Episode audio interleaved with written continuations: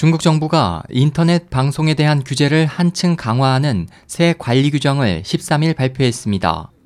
중국 문화부가 자체 홈페이지를 통해 발표한 인터넷 방송 경영 활동에 대한 관리 규정은 인터넷 방송 출연자 실명제를 주요 골자로 하고 있어 한류 콘텐츠 유통에도 적지 않은 타격이 될 것이라는 우려가 나오고 있습니다. 이번에 나온 새 규정은 내년 일월 일일부터 시행될 예정입니다. 세부 내용을 보면 인터넷 방송사들은 반드시 출연자들의 이름을 등록해야 하며 출연자의 신분증과 인터뷰, 화상 통화 등을 통해 신분을 확인한 후에만 방송에 출연시킬 수 있습니다.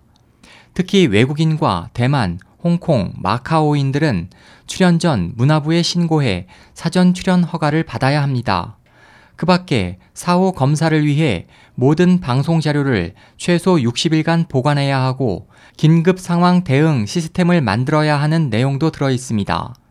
중국의 인터넷 방송 이용자 규모는 지난 유월 기준 삼억 이천만 명으로 최근 수년간 크게 증가했습니다.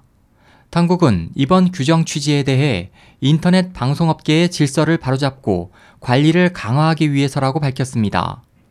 중국의 인터넷 방송에 대한 규제는 최근 들어 계속 강화되고 있습니다.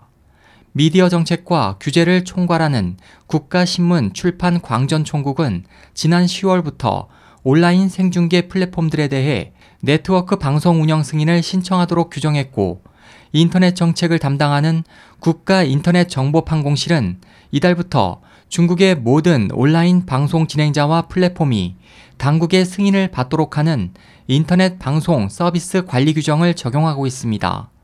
당국은 이 같은 규제 강화에 대해 인터넷 개인 방송이나 스트리밍 서비스로 유통되는 음란물, 유해 콘텐츠를 단속하는 것이 주요 목적이라고 밝혔지만 인터넷 플랫폼이 승인제로 바뀌면서 외국인 출연 자격이 강화되기 때문에 국내 언론들은 온라인을 통해 제공되는 다양한 한류 콘텐츠가 적지 않은 타격을 받을 것으로 보고 있습니다. 에스오에이치 희망지성 국제방송 홍승일이었습니다.